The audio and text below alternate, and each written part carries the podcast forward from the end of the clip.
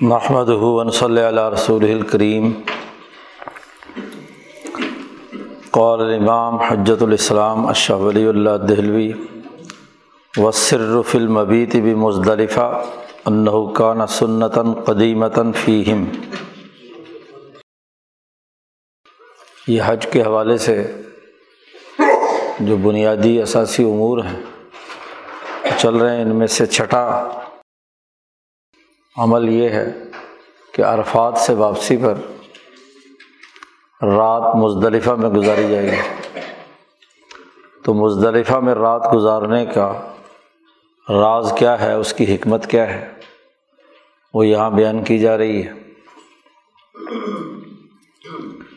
شاہ صاحب فرماتے ہیں کہ مزدلفہ میں رات گزارنے کا مقصد اور اس کا راز یہ ہے کہ انّہ کان سنتاً قدیمتاً فیم مزدلفہ میں رات گزارنے کا طریقۂ کار ان کے یہاں بہت پرانا ہے۔ قدیم زمانے سے یہ چلا آ رہا ہے۔ اور اس کی وجہ شاید یہ ہے کہ انہوں نے اس بات پر اتفاق کر لیا۔ لمار اومن ان الناسی اجتماع کہ جب لوگوں کا ایک بہت بڑا اجتماع، ایک مخصوص وقت میں عرفات منا اور مزدلفہ کے ان مقامات پر ہوتا ہے، جو عام طور پر کسی اور مقام پر ایسا اجتماع نہیں ہوتا۔ تو اس میں ممکن ہے کہ لوگوں کا باہم ٹکراؤ ہو اور ایک دوسرے پر وہ چڑھ دوڑے تو اس کے لیے یہ ضروری ہے کہ وہ مینا پہنچنے سے پہلے مزدلفہ میں کچھ وقت کے لیے قیام کر لیں ایک سبب تو یہ ہے۔ اور دوسرا یہ کہ مغرب کی نماز کے بعد چونکہ عرفات کے میدان سے روانہ ہونا ہے۔ وہ کانا طول نہار فی تعاون اور سارا دن کی وہ تھکاوٹ ہے۔ اس سے پہلے مینا سے عرفات پہنچنے کا عمل رہا ہے۔ تو وہ بھی تھکاوٹ ہے۔ تو دو دن اور تقریباً دوسری رات یہ ہے کہ جس میں مسلسل بے آرامی اور تھکاوٹ، یاتون امن کل فجن عمیق، اور لوگ لوگ چونکہ دور دراز کے علاقوں سے یہاں پہنچے ہوئے ہوتے ہیں۔ تو اگر اسی حالت میں وہ سیدھے مینا پہنچے اور مینا والے اعمال شروع کر دیں کنکریاں مارنا، وغیرہ وغیرہ، تو اس وقت بہت تھکے ہوئے ہوتے ہیں۔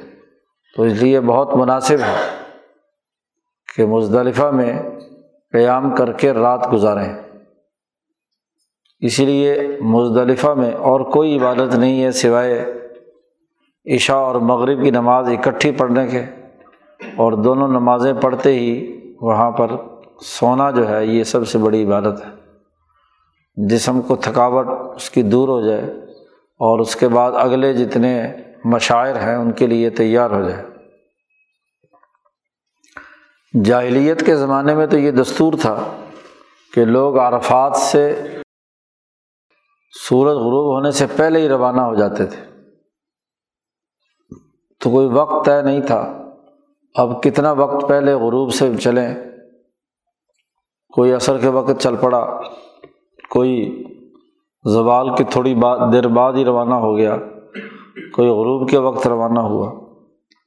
علما کا ندالی کا قدر غیر ظاہر، جب عرفات سے روانہ ہونے کا کوئی خاص وقت مقرر نہیں، مقدار بھی متعین نہیں کہ کتنی دیر عرفات میں قیام کرنا ہے۔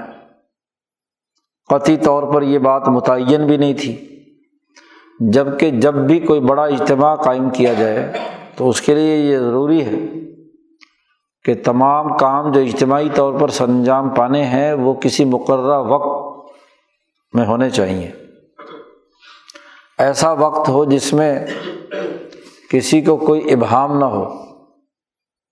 اب ہر آدمی کے پاس تو گھڑی نہیں ہے، اور زمانے میں گھڑیاں تھیں کہاں؟ جس سے تمام جو حج کرنے والے ہیں، ان کے لیے ایسا وقت متعین کر دیا جائے اس وقت سے پہلے کوئی آدمی نہ اس اجتماع کے دائرے سے باہر جائے، نہ داخل ہو۔ تو اس لیے نبی اکرم صلی اللہ علیہ وسلم نے جب تمام لوگوں پر یہ بات لازمی قرار دی کہ انہیں عرفات ہر حال میں جانا ہے، چاہے وہ مکے کا سردار ہی کیوں نہ ہو۔ جیسا کہ جاہلیت کے زمانے میں یہ قریشی سردار نہیں جاتے تھے۔ تو اللہ پاک نے باقاعدہ حکم جاری کیا کہ سما حفیظ و منحیث و افاظ الناس، جہاں لوگ جاتے ہیں عرفات کے میدان میں تم بھی جایا کرو۔ تو جب یہ حکم آ گیا، تو ضرور اس کے لیے وقت کا تعین کیا جانا سسٹم کے قیام کے لیے ناگزیر ہے۔ تو نبی اکرم صلی اللہ علیہ وسلم نے اس کے لیے وقت غروب آفتاب کا مقرر کیا۔ غروب آفتاب ایک ایسا متعین وقت ہے کہ ہر آدمی کو دیہاتی شہری کو سب کو پتہ چل جاتا ہے کہ سورج غروب ہو گیا۔ اسی لیے غروب آفتاب سے پہلے روانہ ہونا قطعی طور پر درست نہیں ہے۔ بعض لوگ جلد بازی کرتے ہیں۔ آج کل تو ایک اور حرکت بھی کی جاتی ہے کہ غروب آفتاب سے پہلے بسیں، بندے، تمام دوڑ لگا کر جو آخری سرحد ہے عرفات کی مزدلفہ کی طرف روانگی والی، وہاں آ کر اجتحام کر لیتے ہیں مجمع جمع ہو جاتا ہے، بس سورج دیکھتے رہتے۔ ہیں جیسی ٹکیا غروب ہوئی تو پھر ایسا اجتحام اور دوڑ لگتی ہے کہ بیچارے بوڑھے، کمزور عورتیں وہ پاؤں کے نیچے کچلے جاتے ہیں۔ تو یہ طریقۂ کار بھی صحیح نہیں ہے کہ جی چونکہ اب غروب آفتاب کے بعد یہاں سے روانہ ہونا ہے، تو اتنا بڑا اجتحام جیسے کوئی رسہ توڑا کر بھاگنے کا معاملہ ہو۔ تو ایسے کرنا بھی صحیح نہیں ہے۔ اس لیے جب یہ پہلا آدھا گھنٹہ گھنٹہ غروب آفتاب کے بعد اگر وہاں سے مجمع نکلتا ہوا کوئی دیکھ لے، بلکہ مجمع جانے کے بعد جو صورت حال پیچھے سڑک کی ہوتی ہے، وہ بہت ہی برے حالات ہوتے ہیں۔ تو یہ بہت زیادہ جلد بازی کرنا بھی درست بات نہیں ہے۔ تسلی سے، آرام سے ایک عبادت کی ہے اور اس کے بعد مغرب تو پڑھنی نہیں ہے۔ تو اس لیے لوگوں کو تکلیف دیے بغیر غروب کے بعد وہاں سے روانہ ہونا ہے۔ و انما الوقوف بالمشعر الحرام مزدلفہ میں جا کر وہاں مشعر حرام، جہاں آج کل بڑی شاندار مسجد بن چکی ہے، وہاں پر وقوف کرنے کو مستحب اور مصنون قرار دیا ہے۔ کہ وہ مشر حرام کے قریب، کیونکہ خود قرآن نے کہا، عند المشر الحرام۔ لن کان اہل الجاہلیت یہ تفاخرون و تراؤن جاہلیت کے لوگ جب مزدلفہ میں آ کر رات گزارتے تھے، تو اب ساری رات آرام کرنے کے بجائے وہ ایک دوسرے پر تفاخر اور ایک دوسرے کے دکھاوے کے لیے مجلس منعقد کرتے تھے۔ کہ جی میں، میرا قبیلہ زیادہ طاقتور ہے، دوسرا کہتا ہے میرا قبیلہ زیادہ طاقتور ہے، تو شعر و شاعری اور ایک دوسرے کی مذمت اور اپنی قبیلے کی اور اپنی قوم کی ہاں جی بڑی بڑی باتیں جس سے کیا ہے، دوسرے کی توہین ہوتی ہو تو اس پر وہ کام کرتے تھے۔ تو نبی اکرم صلی اللہ علیہ وسلم نے اس کی جگہ پر اس بات کو ضروری قرار دیا کہ فعبد المنظالی کا اکثار و ذکر اللہ کہ اللہ کا ذکر کثرت سے کیا جائے۔ اور چونکہ یہ مشر حرام جو ہے، اللہ کے ذکر کے بلند کرنے کی جگہ ہے، مسجد بنائی گئی ہے۔ تو اس لیے یہاں پر اللہ کے ذکر کو کثرت سے کرنے کا حکم دیا ہے کہ ممکن ہو تو مغرب اور عشاء ایک تو اکٹھی پڑھنی ہے۔ اور اس کے بعد اللہ کی طرف متوجہ ہونا ہے، اگر نیند نہیں آ رہی، لیکن نیند سونا جو ہے زیادہ بہتر ہے۔ لیکون کاب ہم من عادت تاکہ جاہلیت کے زمانے کی عادات کی خلاف ورزی کی جائے۔ اور وہ یقون تنوی ہو بتوحید فضال کل مواتن کل منافسہ گویا کہ عظمت شان اللہ کی توحید کی بلند کرنا اس مقام پر تو اس میں مقابلہ بازی ہو۔ قرآن نے جیسے کہا ہے کہ اچھے کاموں میں مقابلہ بازی کریں۔ منافست کریں۔ فلیتنا فصل متنا فسون کان قیلا گویا کہ ان سے کہا گیا کہ حل یقون ذکر کم اللہ اکثر کہ کیا تمہارا اللہ کا ذکر زیادہ تھا یا اپنے خاندانی اور قبیل تفاخر اور ایک دوسرے کے اوپر برتری کی بات زیادہ تھی؟ یا یہ کہ جاہلیت کے لوگوں کا کثرت سے فخر کرنا تھا؟ تو گویا کہ مسلمان جب حج کریں تو وہاں بلند آواز سے جتنا بھی ہو سکتا ہے ذکر کریں۔ جی اللہ اکبر اللہ اکبر، یہ جو تصویر ہے، یہ پوری کی پوری یہ پڑھنا۔ لا الہ الا اللہ اللہ اکبر، جو ایام تشریق میں پڑھی جاتی ہے، یہ کثرت سے پڑھیں اور بلند آواز سے پڑھیں۔ کیونکہ تلبیہ تو ختم ہو جاتا ہے عرفات پہنچنے کے بعد۔ وہاں سے واپسی پر تو یہی تصویر شروع ہو جاتی ہے۔ صبح سورج کی طلوع ہونے سے پہلے مزدلفہ چھوڑ دینا چاہیے۔ اور مزدلفہ سے فجر کی نماز وہیں مزدلفہ میں پڑھ کر وہاں سے مینا کی طرف روانہ ہو جائے۔ اور مینا میں پہنچنا ہے تو سب سے پہلا کام شیطان کو کنکریاں مارنا ہے۔ وہ صرفی رمیل جماری جمار کو کنکری مارنا۔ ماوردا فی نفس الحدیث، جیسا کہ حدیث میں ہے کہ من انما جعل الاقامت ذکر اللہ عز و جل۔ خود نبی اکرم صلی اللہ علیہ وسلم نے اس کا سبب اور راز بیان فرمایا ہے کہ اللہ پاک نے اسے اپنے ذکر کو بلند کرنے اور قائم کرنے کا ذریعہ بنایا ہے۔ اور اس کی تفصیل یہ ہے کہ انا احسن انواع توقیت ذکری و اکملہ کہ ذکر کے لیے اوقات متعین کرنے کی سب سے بہترین قسم اور اس کا کامل اور جامع ترین طریقہ یہ ہے کہ ہر کام کو کرنے کے لیے زمانہ بھی متعین کیا جائے، وقت بھی متعین کیا جائے اور مقام بھی متعین کیا جائے۔ ٹائم بھی متعین ہو کہ کس ٹائم زون میں فلانا کام ہونا ہے۔ اور اسپیس بھی متعین ہو کہ کس جگہ پر جا کر کام کرنا ہے۔ دونوں چیزیں متعین ہوں تو یہ سب سے بہترین بات ہوتی ہے کسی بھی کام کے اوقات کو متعین کرنے کے حوالے سے۔ وہ یقام معاہ ما یقون و حافظ العدد ہی اور اسی کے ساتھ ساتھ یہ بھی کہ اس کی تعداد بھی کہ وہ کام کتنی مقدار میں، کتنی تعداد میں کرنا ہے۔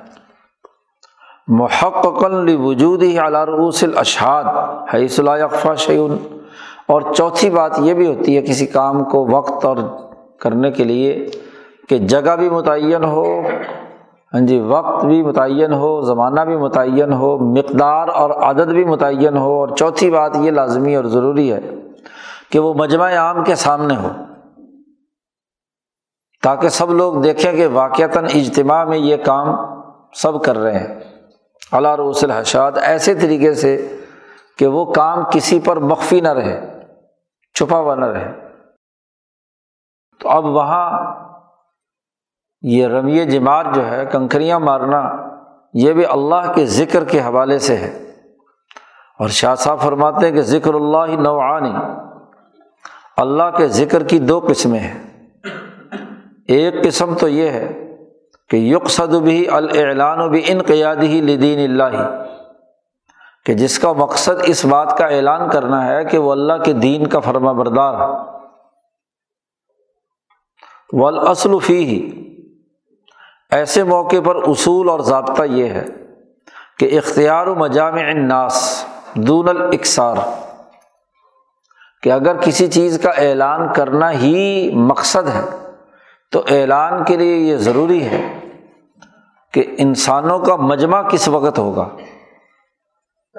مجمع کو دیکھا جائے گا، ذکر کی تعداد اور مقدار کی کثرت و قلت نہیں دیکھی جائے گی۔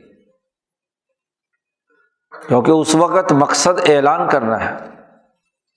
ومن ہو اور رمی اور اس میں یہ کنکریاں مارنے کا عمل ہے۔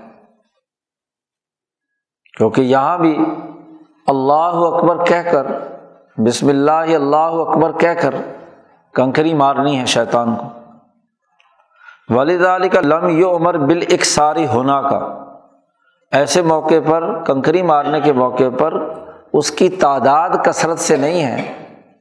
سات کنکریاں مارنی ہے تو ذرا ذرا سات دفعہ۔ تو یہاں کثرت نہیں ہے، بلکہ کیا ہے؟ مقدار تو کم ہے۔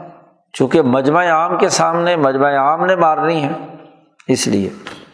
اور ایک مقصد یہ ہوتا، دوسری قسم ذکر کی وہ ہوتی ہے کہ جس میں مقصد یہ ہوتا ہے کہ انسان کا نفس، اس کی روح جو ہے، وہ اللہ تبارک و تعالیٰ کی ذات باری تعالیٰ کی طرف متوجہ ہو اور عالم جبرود کے رنگ میں رنگی جائے۔ ان سباق و نفسی جبرود ایسے موقع پر کثرت کی ضرورت ہوتی ہے۔ کیونکہ تنہائی میں آپ دراصل اپنے نفس اور دل پر چوٹ لگا کر اسے اللہ تبارک و تعالیٰ کی طرف متوجہ کرنا چاہتے ہیں، وہاں اعلان مقصد نہیں ہے۔ اس لیے جہاں اعلان مقصد نہیں ہوتا، وہاں مناسب آواز کے ساتھ اور تنہائی میں اپنے نفس کو رنگین کرنا ہوتا ہے اللہ کی ذات اور اس کی تجلیات اور انوارات کے ساتھ۔ تو وہاں جتنی کثرت سے کرے گا، جتنی کثرت سے ذکر اللہ کرے گا، اتنا ہی اس کا نفس اللہ کی طرف متوجہ ہوگا۔ تو ذکر اللہ کی وہ قسم جس میں اپنے آپ کو اس کے رنگ میں رنگنا ہے، تو وہاں الفاظ کی کثرت ہوتی ہے۔ اور جہاں اعلان مقصد ہے، وہاں تعداد کی کثرت نہیں ہے، مجمع دیکھا جائے گا۔ تو یہاں چونکہ ایک بہت بڑا مجمع مینا میں جمع ہو رہا ہے، تو سب کے سامنے علل اعلان شیطان سے نفرت کا اظہار کرنا ہے۔ وہ ایزن۔ اور پھر کنکریاں مارنے میں، جیسا کہ احادیث اور تاریخی واقعات میں گزرا ہے، کہ یہ تقاضا ہے اس بات کا کہ یہ امبیا میں سے امام انسانیت حضرت ابراہیم علیہ السلام کی ایسی سنت ہے جو انہوں نے جاری کی تھی۔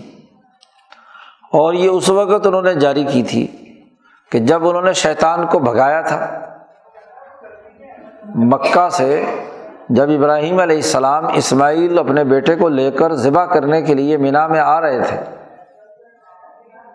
تو سب سے پہلی جگہ پر جہاں شیطان سامنے آیا اور اس نے ابراہیم علیہ السلام کے دل میں وسوسہ ڈالا کہ یہ کیا اتنی منتوں اور دعاؤں کے بعد بڑھاپے میں تو یہ بچہ جوان پیدا ہوا ہے۔ اب یہ جوان ہوا ہے تو تم اسے ذبح کرنے جا رہے ہو۔ کوئی انسانیت ہی کا خیال کر لو۔ یہ وسوسہ ڈالا۔ اور بیٹے کے دل میں بھی وسوسہ ڈالا کہ دیکھو یہ تیرا کیسا باپ ہے۔ ابھی تو نے زندگی کی کوئی بہار نہیں دیکھی، ابھی تو جو جوان ہوا ہے اور یہ باپ تجھے دیکھو کتنا شقیق القلب ہے کہ تمہیں ذبح کرنے کے لیے لے جا رہا ہے۔ تو دونوں باپ بیٹے کے دل میں یہ وسوسہ اور خیال جہاں پہلی جگہ پر شیطان نے ڈالا اور پوری طاقت اور قوت سے ڈالا۔ تو وہاں ابراہیم علیہ السلام نے اٹھا کر سات کنکریاں شیطان کو ماری کہ دفاع ہو چل۔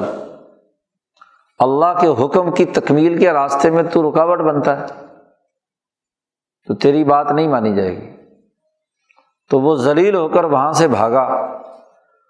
اور پھر جب کچھ فاصلے پر پھر ابراہیم اور اسماعیل آگے بڑھ رہے ہیں، تو پھر دوبارہ آیا۔ لیکن پہلے کے مقابلے میں سائز اس کا چھوٹا تھا، وسوسہ بھی کم تھا اور اس کی جو حیت اور شکل تھی وہ بھی چھوٹی تھی، اس لیے پہلا شیطان بڑا ہے۔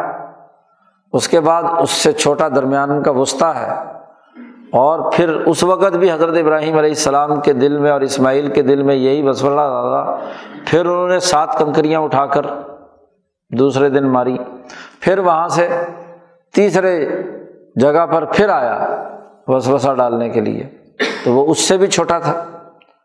تو یہ ابراہیم علیہ السلام کی سنت اور طریقہ ہے کہ ایک اہم ترین کام جو اللہ کے لیے کیا جانا جا رہا تھا، اس میں تین دفعہ اس نے رکاوٹ ڈالی۔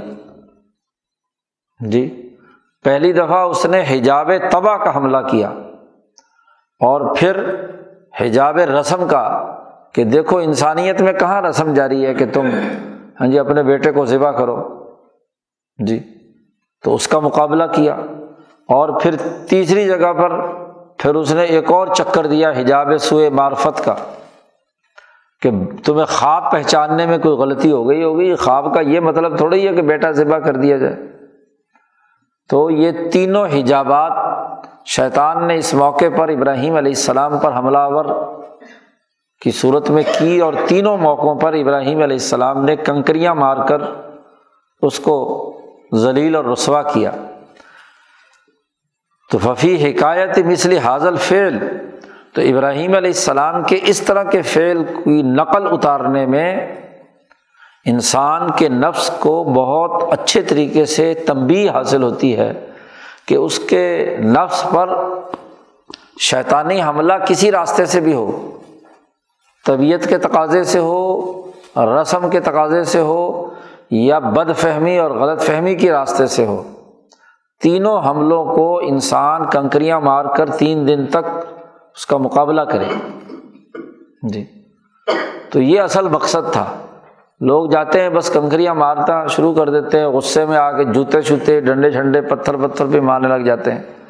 لیکن جو اصل حکمت ہے ہاں جی وہ سامنے نہیں ہوتی۔ اصل میں تو نفس کی جو شیطنت ہے اور اس پر شیطانی اثرات ہیں، ان کا مقابلہ کرنا کہ یہاں اس اہم مقام پر اگر شیطان شیطنت سے باز نہیں آیا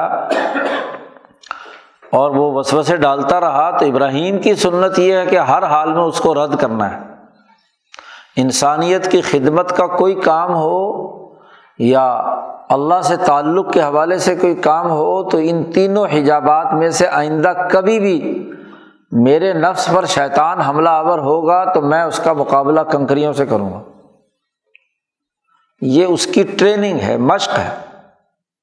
تو اگر مشق اس نقطۂ نظر سے کی جائے تو اس کے بڑے فائدے ہیں اور اگر بس رسم کے طور پر غفلت کے ساتھ کیا جائے تو پھر ظاہر ہے کہ اس کا ایسا ہی معاملہ ہوگا۔ باقی رہا یہ کہ وہ صرف الحدی مینا کے میدان میں قربانی کا جانور لا کر ذبح کرنا اس کا راز کیا ہے؟ تو شاہ صاحب کہتے ہیں اس میں ایک راز تو یہ ہے کہ یہاں بھی مشابت اختیار کرنا ہے ہمارے سردار حضرت ابراہیم علیہ السلام کے فعل کی، کہ فیما قصدم کہ انہوں نے قصد کیا اپنے بیٹے کو جب اس مکان پر اللہ کی اطاعت اور حکم اور توجہ سے ذبح کرنے کا ارادہ کیا تو اللہ پاک نے اس کی جگہ پر کیا ہے؟ وہ دمبا دے دیا جس کو ذبح کرو۔ جی۔ تو فدیہ کے طور پر۔ تو گویا کہ اپنے نفس کے اوپر چھری چلانا ہے۔ کہ جس کے ذریعے سے نفس پر شیطانی اثرات کا مقابلہ کیا جائے۔ کہ اگر اللہ کے دین کے غلبے کے لیے ضرورت بھی پڑی تو میں اپنی جان، مال بھی قربان کرنے کے لیے تیار ہوں۔ تو مقصد اس جانور کے ذبح کرنے سے اپنی حیوانیت اور بہیمیت کو ذبح کرنا ہے۔ تاکہ وہ نفسانی اور حیوانی اثرات ختم ہوں۔ اور دوسرا یہ کہ اللہ کی اس نعمت کو یاد کرنا ہے، جو حضرت ابراہیم علیہ السلام اور اسماعیل علیہ السلام پر اللہ پاک نے کی تھی۔ جی اللہ کی بہت بڑا شکر ہے۔ کہ ان کے باپ حضرت ابراہیم علیہ السلام اور ان کے باپ حضرت اسماعیل علیہ السلام کی نعمت کو اور شکر کو یاد کرنا، کیونکہ ابھی تو اسماعیل علیہ السلام نو عمر تھے جب ان کے ذبح کا حکم دیا گیا تھا۔ بالفرض اگر وہ ذبح ہو جاتے تو یہ قریش کی نسل اور اولاد تو آگے نہ چلتی۔ تو یہ قریش اور عرب جو ہیں، خود نبی اکرم صلی اللہ علیہ وسلم کی ذات گرامی انہیں کی نسل سے ہے تو کتنا بڑا انعام ہے کہ وہ ہاں جی آپ کی ذات گرامی، ان کے ذبح ہونے سے اللہ نے بچایا اور ان کی جگہ پر قربانی کا دوسرا جانور دے دیا۔ تو اس شکرانے کے طور پر گویا کہ اس جانور کو ذبح کرنا ہے۔ اور پھر اس طرح کا کام اس وقت اور اس زمانے میں، کیونکہ وقت بھی متعین ہے اور زمانہ بھی متعین ہے یہ انسانی نفس کو خوب متنوع کرتا ہے کہ اس کے اصل مقاصد کیا ہونے چاہیے۔ باقی رہی بات کہ یہ متمدع اور قارن پر لازم ہے، واجب ہے۔ جس نے ایام حج میں عمرہ بھی کیا اور حج بھی کیا، خواہ و قرآن کی شکل میں کیا، کہ جس میں ایک ہی احرام میں دونوں عبادتیں کیں۔ اور خواہ وہ الگ الگ کہ عمرہ کرنے کے بعد احرام کھول لیا اور پھر آٹھ تاریخ کو احرام باندھ کر حج کا حج کیا۔ ان دونوں پر یہ قربانی واجب ہے۔ جو حج افراد کرنے والے ہیں، ان کے اوپر واجب نہیں ہے۔ وہ اگر ادا کریں تو بہت اچھی بات ہے۔ شکر النعمت اللہ۔ یہ اللہ کی نعمت کا شکر ادا کرنے کے لیے۔ کہ اللہ نے اس مسئلے میں جاہلیت کے زمانے کا جو ظالمانہ طور طریقہ تھا کہ جی صرف حج ہی کیا جائے، عمرہ نہ کیا جائے، تو وہ بوجھ ان سے اٹھا لیا اور ایک سفر میں دو عبارتیں کرنے کی اجازت دی تو اس کا شکر واجب ہے۔ باقی رہی یہ کہ کنکریاں مارنے کے بعد قربانی کر لینے کے بعد اگلا عمل جو یہاں مینا میں ہے، وہ حلق کرانا ہے، بال مڑوانا ہے۔ تو حلق کروانے میں راز یہ ہے کہ ان تعین و طریق للخروج من الحرام احرام سے باہر آنے کا ایک مہذب طریقہ متعین کیا گیا ہے۔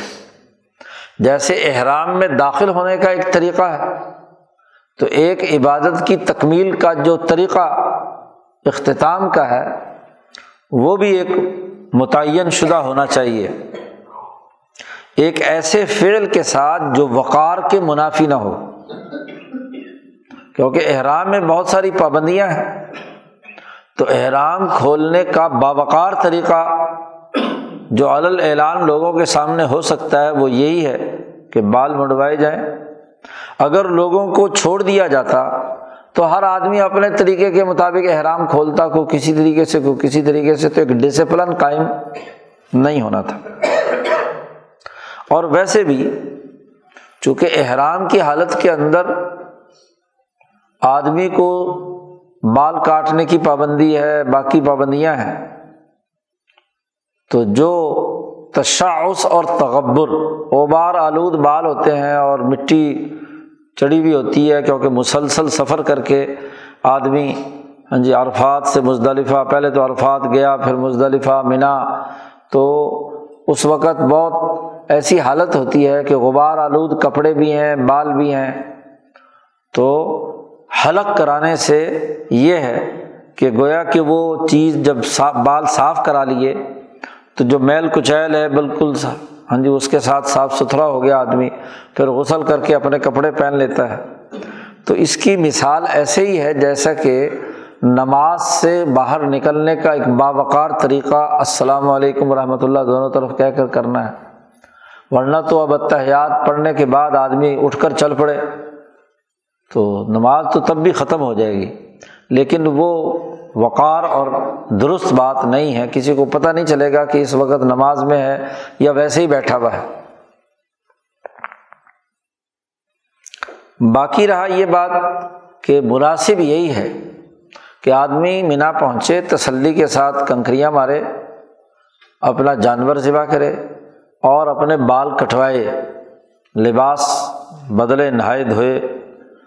تو شاہ صاحب کہتے ہیں کہ اس حلق کرانے کو طواف افاظہ، جو فرض طواف ہے، اس سے پہلے پہلے کرنا مناسب مقدم کیا گیا۔ یہ اس لیے کہ گویا کہ آدمی شہنشاہ مطلق کے دربار میں حاضر ہو رہا ہے۔ تو بادشاہوں کے دربار میں آدمی حاضر ہو تو صاف ستھرا ہو کر خوشبو لگا کر ہاں جی نئے صاف کپڑے پہن کر ہاں جی بال وال جو ہے نا، فاضل چیزیں کٹوا کر آدمی کو کیا ہے، وہاں حاضر ہونا چاہیے۔ لیکون شبی ہن بحال داخل الملوک۔ آج کل لوگوں پر بڑی تیزی سوار ہوتی ہے۔ ہاں جی بس وہ جلدی جلدی ہاں جی چونکہ جائز ہے کہ کنکریاں مارنے کے بعد قربانی سے پہلے کوئی اگر طواف کرنا چاہتا ہے تو کر سکتا ہے۔ جی تو اس لیے آج کل بڑی تیزی لوگوں میں ہے کہ بس جلدی جلدی دوڑیں گے، سانس پھولا ہوا ہے۔ مزدلفہ سے جیسے کوئی رسا توڑانا ہوتا ہے، سیدھے جائیں گے، کنکریاں ماریں گے اور وہاں سے بھی ہاں جی چھلانگے مارتے ہوئے ہاں جی مکہ پہنچیں گے اور جلدی جلدی سات چکر پورے کیے اور پھر آ کر سب کچھ باقی کام کرتے ہیں کہ جی چلو جی خانہ کعبہ خالی مل گیا، ہم تو جلدی جلدی طواف کر کے آ گئے۔ تو یہ مناسب بات نہیں ہے۔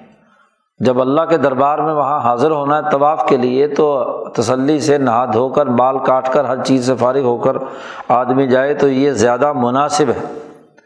لیکون شبین بحالت داخل الملوک، فی مواخذت ہی نفس ہو کہ آدمی جب بادشاہوں اور حکمرانوں کے دربار میں حاضر ہوتا ہے، تو اپنے جو گند بند ہے، جسم کی بال غبار آلود چیزیں ہیں، ان کو کیا ہے؟ دور کر کے آتا ہے۔ نبی کرم صلی اللہ علیہ وسلم سے ملاقات کے لیے ایک وفد آیا۔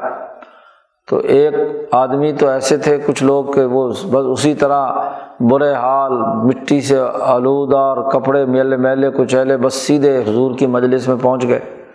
پسینے کی بو اور ہر چیز ساتھ۔ اور ایک سردار وہ ایسا تھا کہ وہ پہلے مدینے سے باہر اترا۔ اور جا کر اس نے غسل کیا، کپڑے بدلے، خوشبو لگائی، کنگھی کی، اپنا تیار شیار ہو کر پھر حضور کے پاس آیا۔ تو حضور صلی اللہ علیہ وسلم نے فرمایا کہ اس نے باوقار طریقہ اپنایا ہے۔ ظاہر رسول اللہ صلی اللہ علیہ وسلم کے دربار میں حاضر ہونا ہے۔ تو ایسے ہی آدمی جلد بازی کے چکر میں کہ جی مجھے بڑا ہی عشق ہے اور وہاں اسی طریقے سے میلا کچیلا پہنچ جائے تو یہ تو بات درست نہیں ہے۔ جی تو یہ طریقۂ کار جو ہے صحیح یہی ہے۔ باقی رات جب اب وہاں طواف حج کے لیے جائے گا، طواف کے لیے جو فرض طواف ہے، یہ بعد میں ہے۔ وقوف عرفہ حج کے دو ہی بنیادی فریضے ہیں۔ ایک وقوف عرفہ اور دوسرا طواف افاظہ یہ وقوف عرفہ کے بعد ہے۔ تو یہ طواف جو ہے، فرض طواف کہلاتا ہے۔ تو آئے اور آ کر حجر اسود پر پہنچے سب سے پہلے۔ فیس تریمہ ہو اسے چومے سب سے پہلے۔ سما یمشی اعلیٰ یمینی ہی جیسے ہی حجر اسود کے سامنے آدمی پہنچتا ہے، تو اگر تو موقع ہو تو چومنے کا تو چومے، نہیں ہے تو ہاتھ کا اشارہ کر کے اسے چومے۔ یا لکڑی ہے تو لکڑی سے اشارہ کر کے اس کو چومے۔ اب جب یہاں کھڑا ہوا ہے، تو طواف کا آغاز کہاں سے ہونا ہے؟ تو شاہ صاحب فرماتے ہیں کہ طواف کا آغاز اس کو دائیں کندھے سے کرنا ہے یعنی دائیں طرف رخ کرے اور پھر اس نے خانہ کعبہ اس کے کندھے کے بائیں طرف ہونا چاہیے اور دائیں طرف مسجد حرام کا گول دائرہ ہونا چاہیے۔ تو آغاز کرے گا دائیں طرف سے، سات چکر کاٹے گا اور ہر چکر میں حضر اسود کو بوسا دے یا کسی چیز سے اشارہ کرے، جیسے محجن محجن اس لاٹھی کو کہتے ہیں جو جی ٹیڑھی ہوتی ہے یعنی کھونڈی جسے کہتے ہیں۔ تو چونکہ اس سے پکڑی بھی ہوتی ہے، عام طور پر بوڑھے لوگ اور بڑے لوگ اس کو رکھتے ہیں، ہاتھ اس کے اوپر ٹیکنے کے لیے تو ہاتھ لاٹھی سیدھا ایسے کر دے۔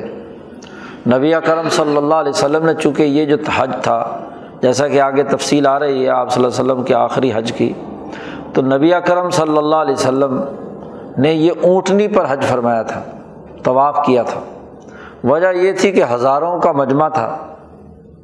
دنیا بھر کے تمام قبائل جمع تھے۔ تو طریقۂ حج سب کو سکھانا تھا۔ تو اگر عام انسانوں کے ساتھ زمین پر چل کر حضور صلی اللہ علیہ وسلم کام کرتے تو کسی کو پتہ ہی نہیں چلتا کہ حضور کیا کر رہے ہیں۔ اس لیے آپ صلی اللہ علیہ وسلم نے یہ اپنی اونٹنی پر کیا تھا، باقی سب لوگ پیدل تھے۔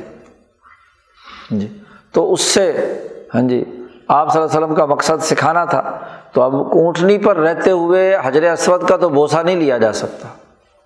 تو آپ صلی اللہ علیہ وسلم کے پاس وہی کھنڈی تھی، جس سے آپ صلی اللہ علیہ وسلم اشارہ کرتے تھے، اس کی طرف حضر اسود کی طرف، اور پھر اس کو چوم کر اپنا طواف شروع کر دیتے تھے۔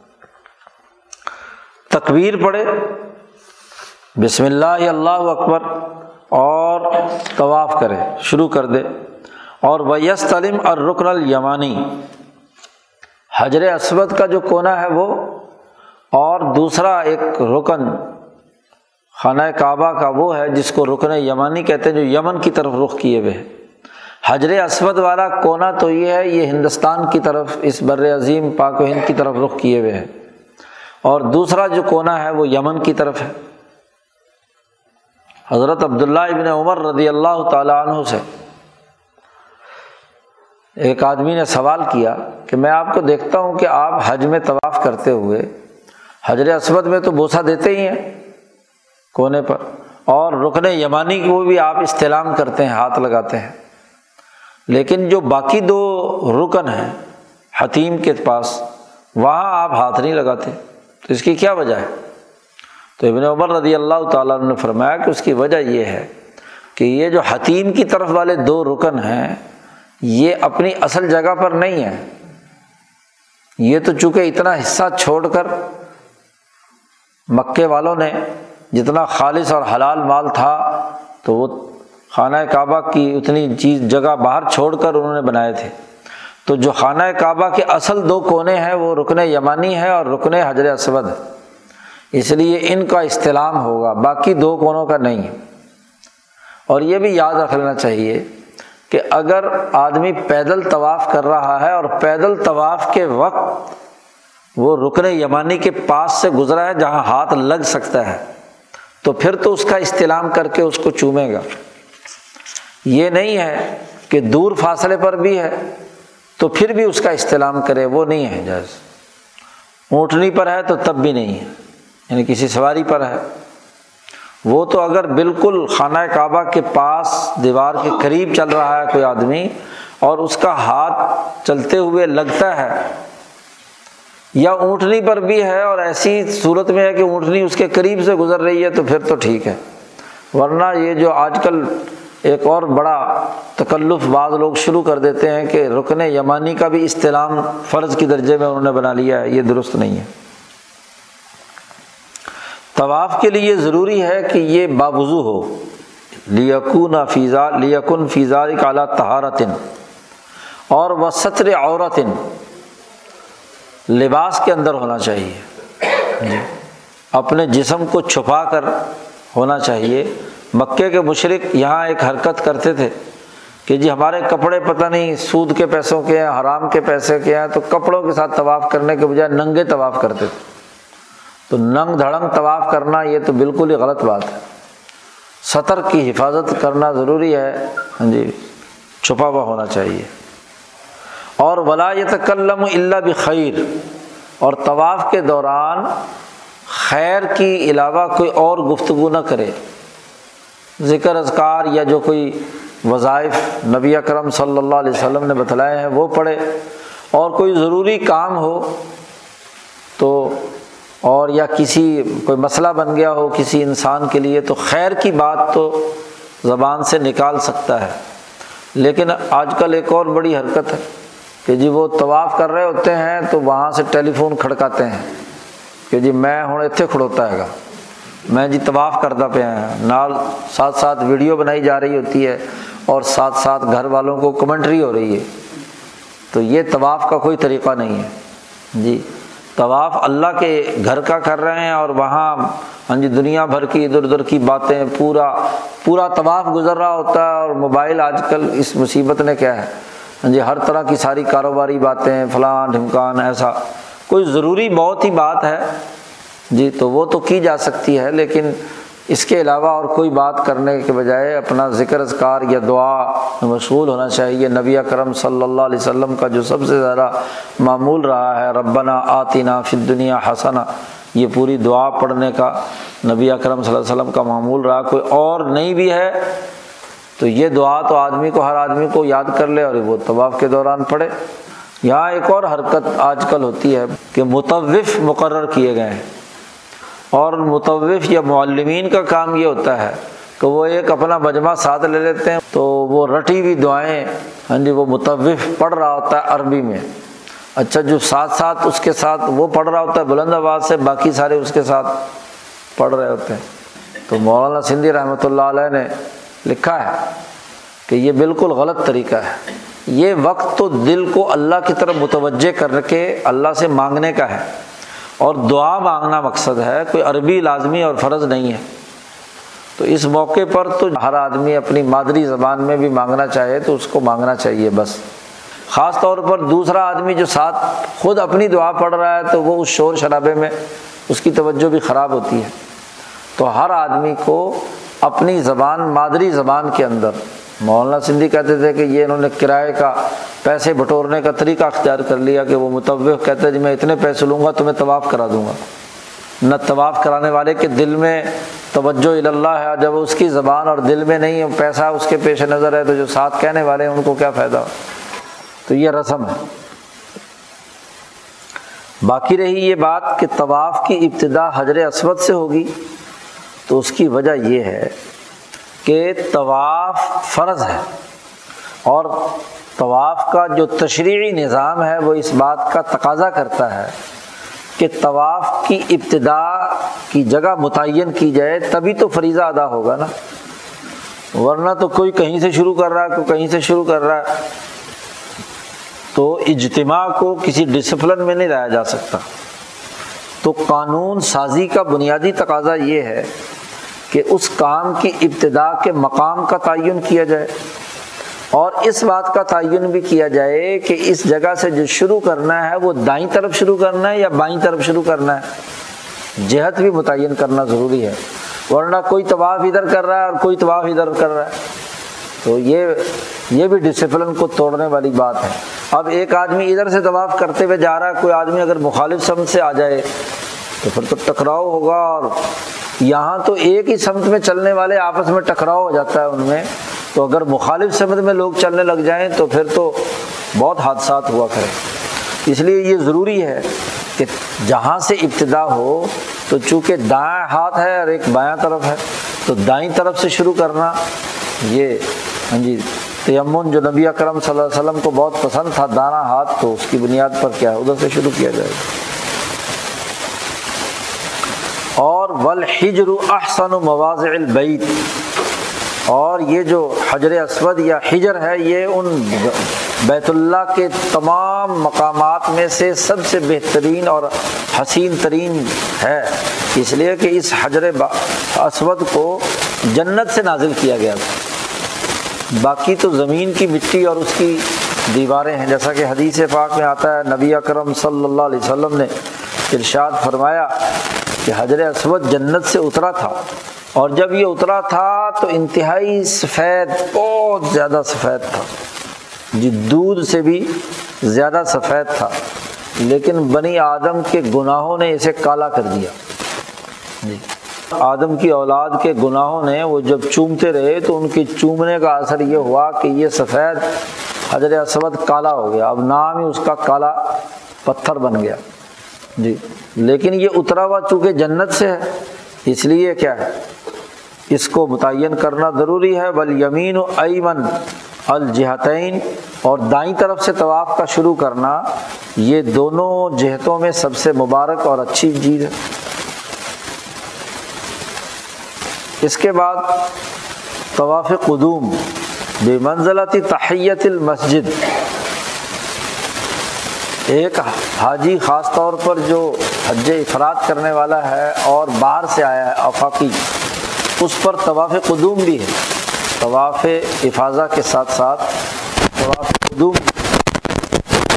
طواف قدوم تحیت مسجد ایک آدمی مسجد میں داخل ہوا، ابھی جماعت کے اندر وقت موجود ہے، تو وہ آ کر مسجد کی عظمت کے طور پر کیا ہے؟ دو رکعت تحیت المسجد پڑھتا ہے، تو اسی طرح طواف قدوم بھی ہے۔ انما شوریہ تعظیم البعید یہ بیت اللہ کی عظمت کے لیے مشروع کیا گیا ہے۔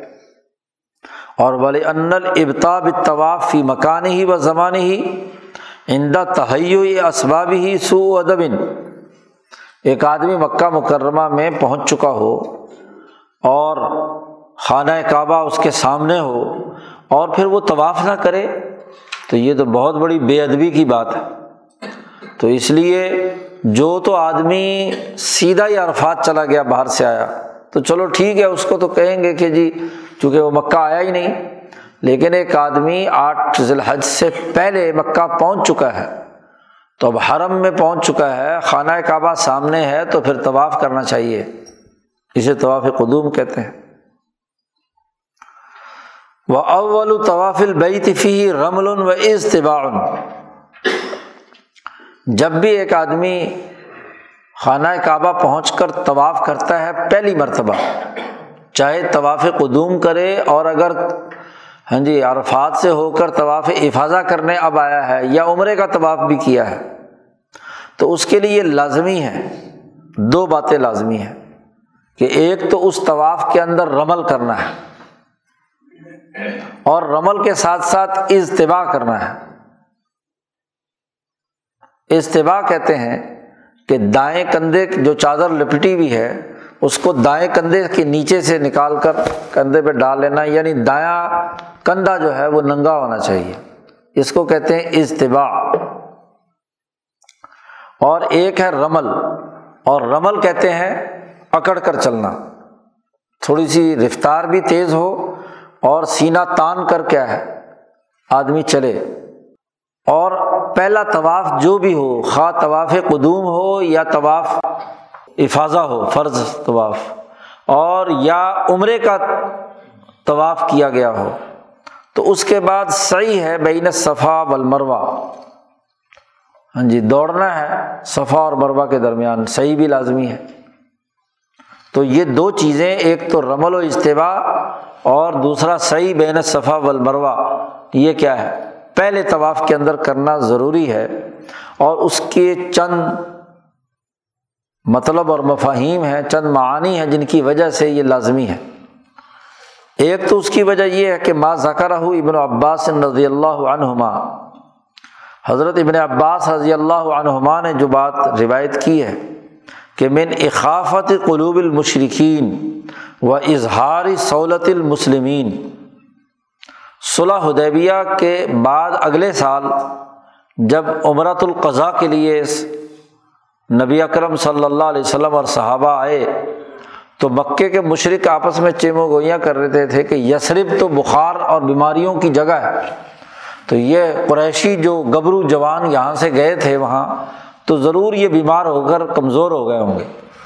ان کے اندر کوئی طاقت نہیں ہوگی۔ تو نبی کرم صلی اللہ علیہ وسلم نے صحابہ سے یہ کہا، اور یہ چونکہ طے ہو چکا تھا کہ ایسے موقع پر جب آپ صلی اللہ علیہ وسلم کی جماعت تین دن وہاں عمرہ کرے گی، تو یہ مکے کے لوگ جو ہیں یہ پہاڑوں پر چلے جائیں گے۔ یہ مکہ میں نہیں رہیں گے کیونکہ کہیں ٹکراؤ نہ ہو جائے اور عام آدمی ایک دوسرے سے جو نفرت ہے، اس نفرت کی وجہ سے کہیں کوئی ہاں جی مٹ بھیڑ نہ ہو جائے۔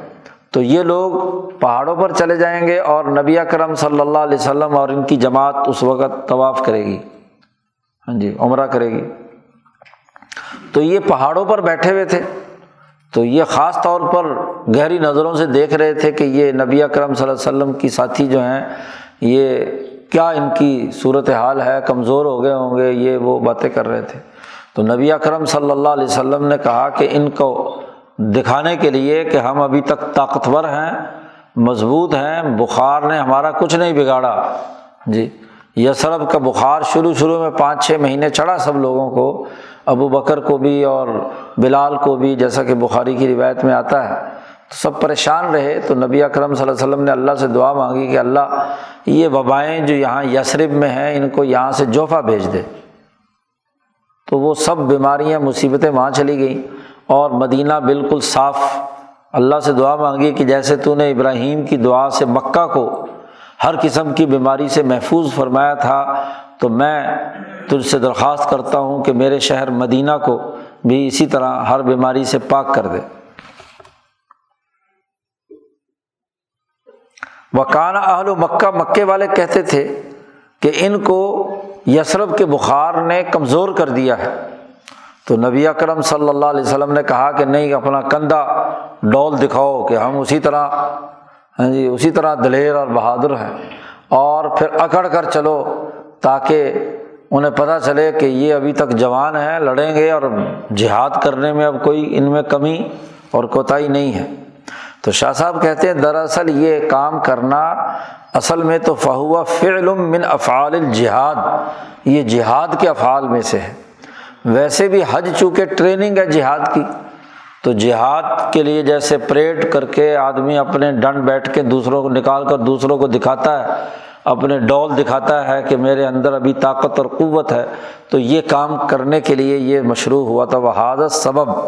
شاہ صاحب کہتے ہیں کہ اب یہ جو بات ہے، یہ تو اس زمانے میں ختم ہو گئی۔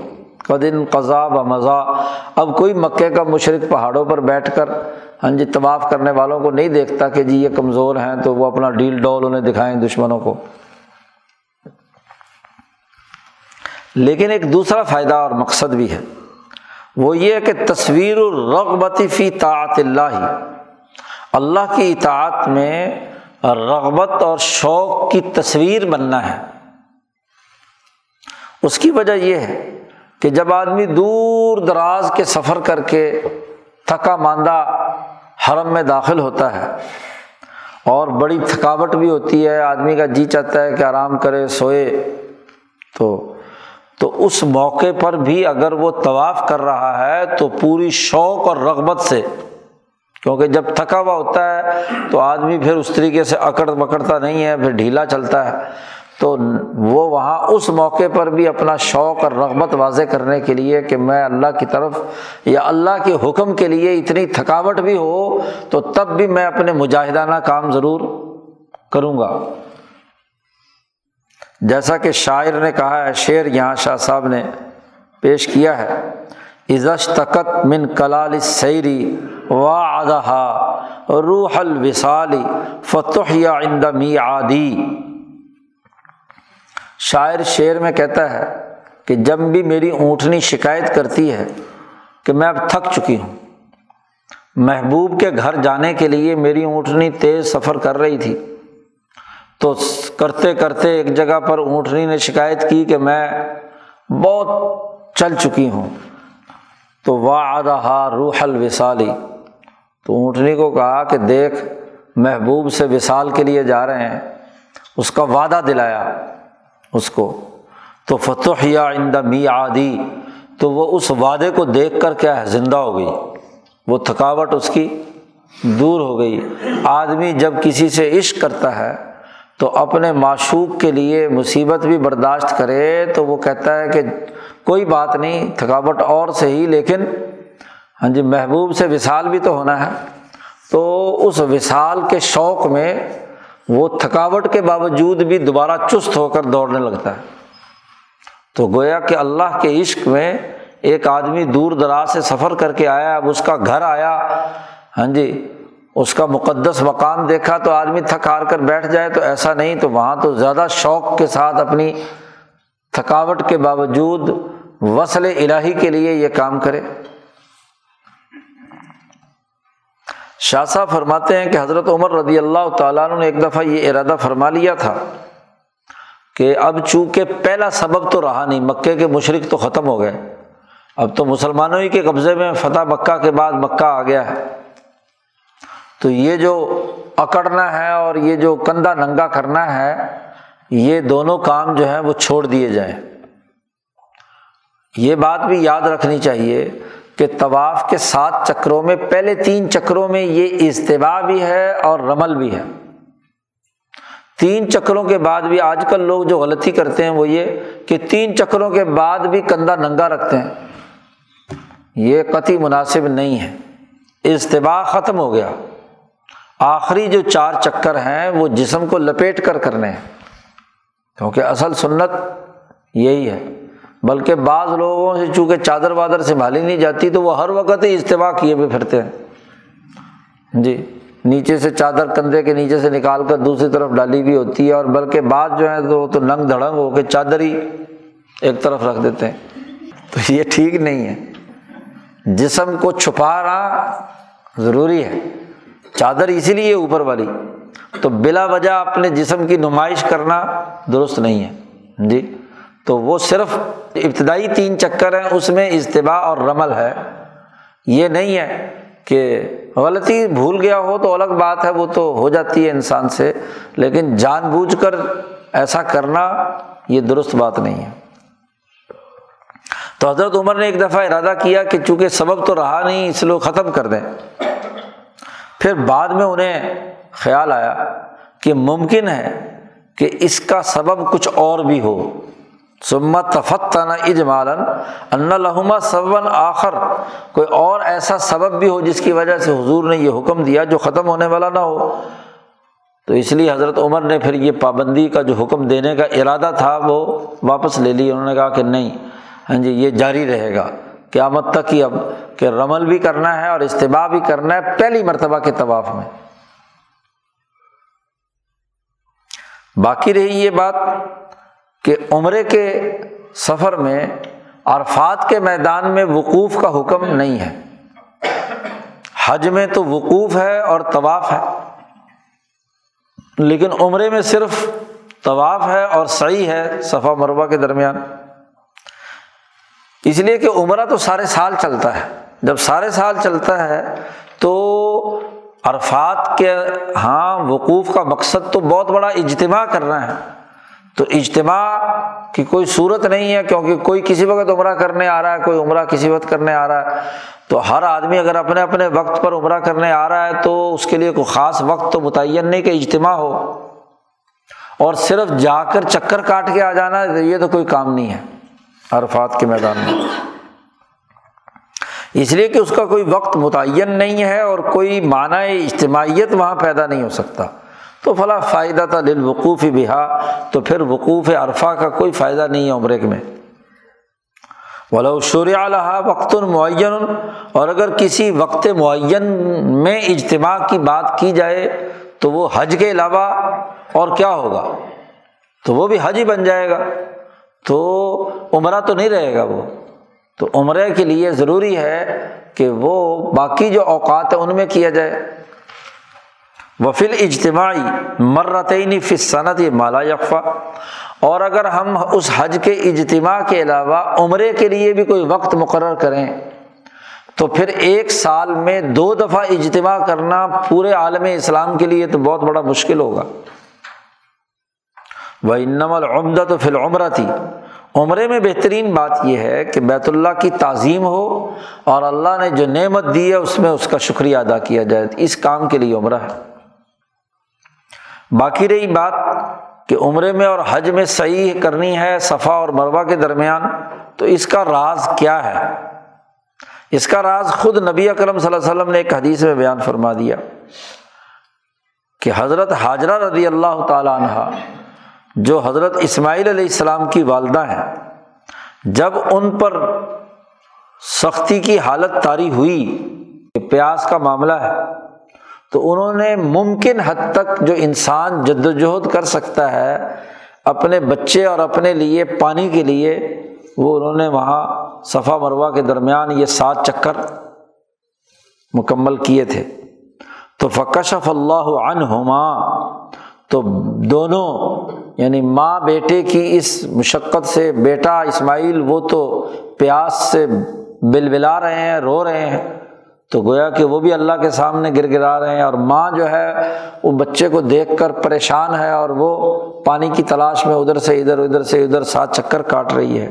تو ان دونوں کی جد وجہد اور ان کی مصیبت کو اللہ نے دور کیا کہ بچہ جہاں ایڑیاں مار رہا ہے، وہیں سے اللہ نے چشمہ نکال دیا زمزم کا۔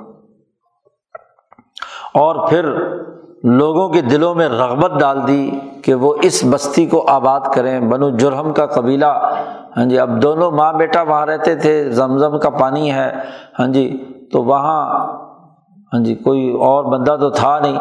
تو پانی کی وجہ سے پرندے اوپر اڑ رہے تھے۔ تو بنو جرہم کا ایک قبیلہ جو اصل عرب تھا، یمن سے دوسری طرف جا رہا تھا، خانہ بدوش اپنا سامان اٹھائے کسی اور جگہ آباد کاری کے لیے جا رہے تھے۔ تو انہوں نے وہاں وہ جب پرندے اڑتے ہوئے دیکھے تو انہوں نے کہا ضرور یہاں پانی ہے۔ تو وہ پانی کی تلاش میں وہاں پہنچے اور پھر حضرت اسماعیل کی والدہ حضرت حاجرہ سے درخواست کی کہ اگر آپ ہمیں اجازت دیں تو ہم یہاں ٹھہریں۔ تو وہ وہاں قیام پذیر ہو گیا اس طرح، آہستہ آہستہ مکہ آباد ہو گیا۔ تو اس نعمت کا شکریہ ادا کرنا ان کی اولاد پر اور ان کے اتباع کرنے والوں پر واجب ہے۔ اور یہ جو ایک نئی نشانی ظاہر ہوئی کہ زمزم کا کنواں نکل آیا، تو اس کا بھی یاد کرنا تاکہ ان کی بہیمیت جو ہے وہ ختم ہو اور ملکیت اور حیوانیت اس پر طاری ہو جائے۔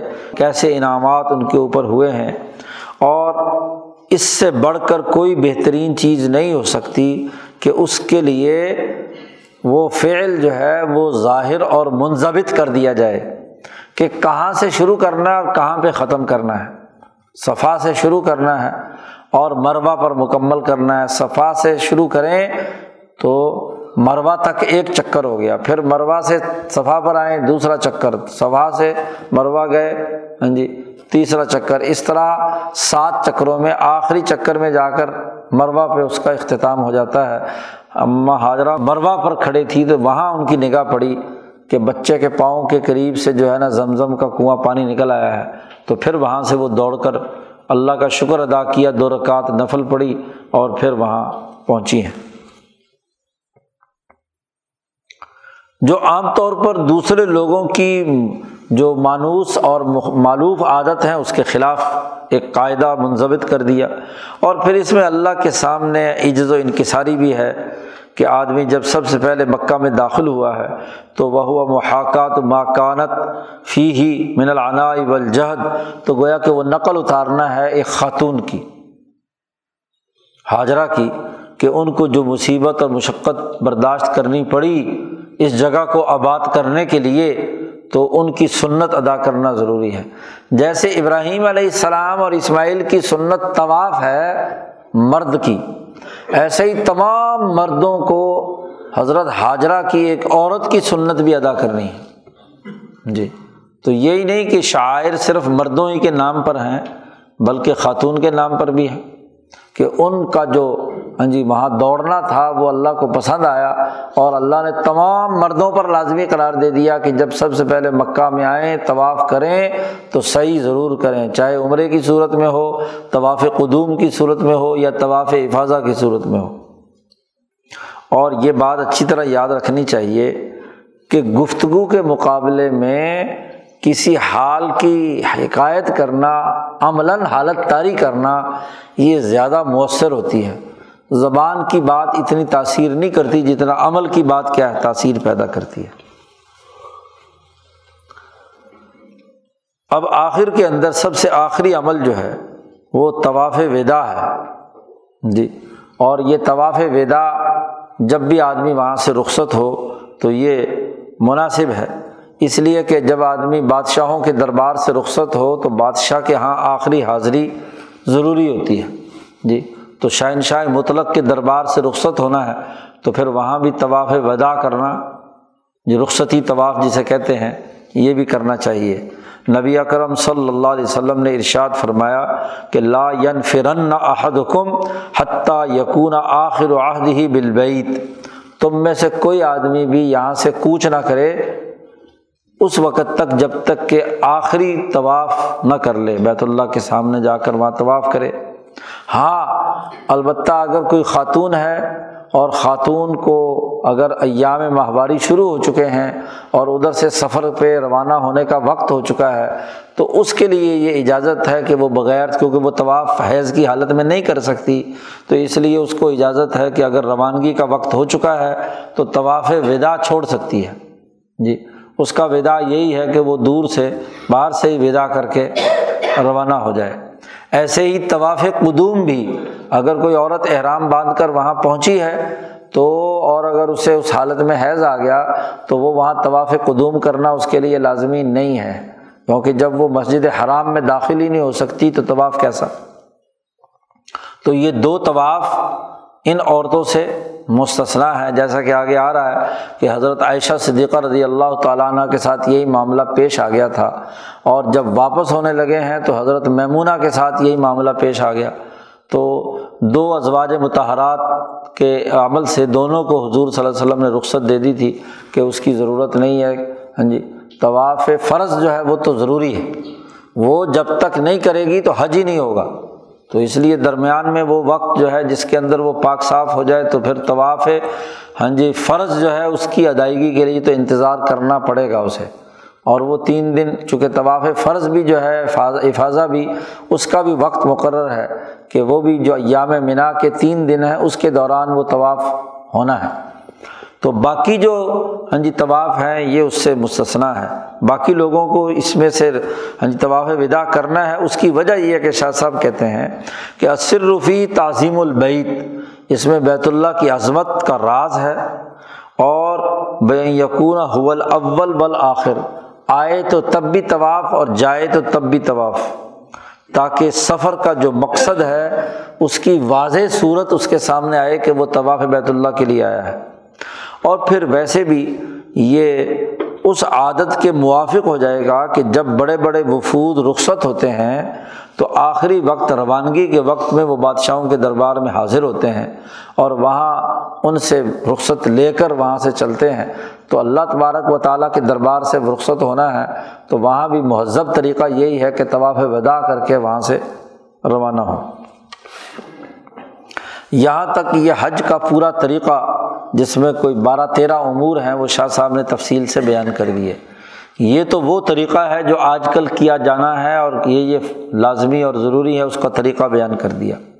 اگلے باب میں شاہ صاحب نے نبی اکرم صلی اللہ علیہ وسلم کا جو حجت الوداع کا سفر ہے، اس کا پورا طریقۂ کار اور اس میں جہاں جہاں روایات میں تھوڑا بہت اختلاف ہے، تو اس اختلاف کا حل پیش کیا ہے اور پورا سفر حج اول سے آخر تک حجت الوداع جو ہے وہ بیان کیا ہے شاہ صاحب نے آگے۔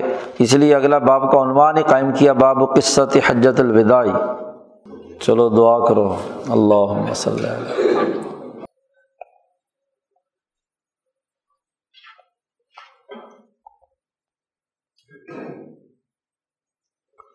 اجمائی میرا